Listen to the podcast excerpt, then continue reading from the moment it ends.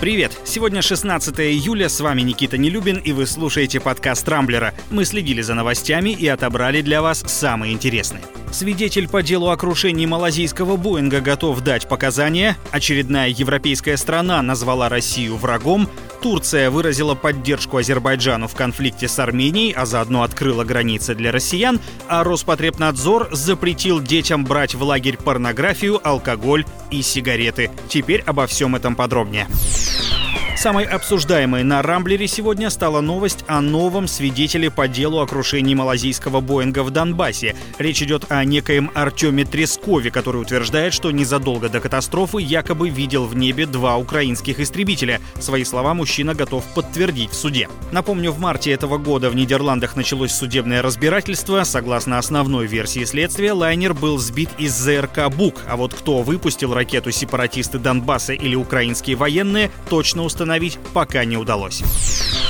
Читатели Рамблера продолжают активно обсуждать и другой конфликт между Азербайджаном и Арменией. На границе двух стран вновь вспыхнули вооруженные столкновения. Россия уже призвала обе стороны немедленно прекратить огонь и следовать принятым ранее обязательствам, а вот Украина на днях заявила о поддержке территориальной целостности Азербайджана. После этого активисты облили борщом здание украинского посольства в Ереване. Кстати, на сторону Азербайджана также встала и Турция. Полагаю, теперь протестующим в Армении придется запастись, например, кебабом. Кстати, из Турции накануне пришла хорошая новость, но уже для россиян. Минтранс республики объявил о возобновлении авиасообщения с нашей страной с 15 июля. Там сообщили, что такая договоренность якобы уже достигнута. Правда, судя по всему, турецкая сторона летит, что называется, впереди самолета. Москва официально пока ничего не подтверждала. Тем не менее, на фоне этих новостей в России резко выросло число поисковых запросов на билеты на турецкие курорты. Однако в продаже их пока нет.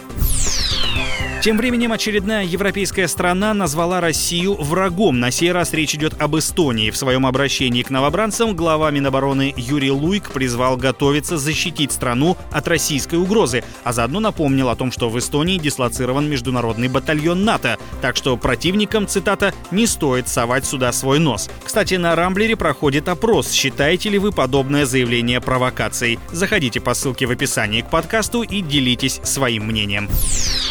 В России наконец-то открылись детские лагеря. Роспотребнадзор тут же поспешил дать свои рекомендации, что можно и чего нельзя брать с собой на отдых. В ведомстве советуют взять стандартный набор, несколько комплектов одежды и обуви, средства гигиены, нужные документы и так далее. А вот под запрет, среди прочего, попали эротическая продукция, алкоголь, сигареты и пиротехника. В общем, как писал Довлатов, многие уедут, так и не отдохнув. На этом пока все. С вами был Никита Нелюбин. Не пропускайте интересные новости, слушайте и подписывайтесь на нас в Google подкастах и CastBox. Увидимся на rambler.ru. Счастливо!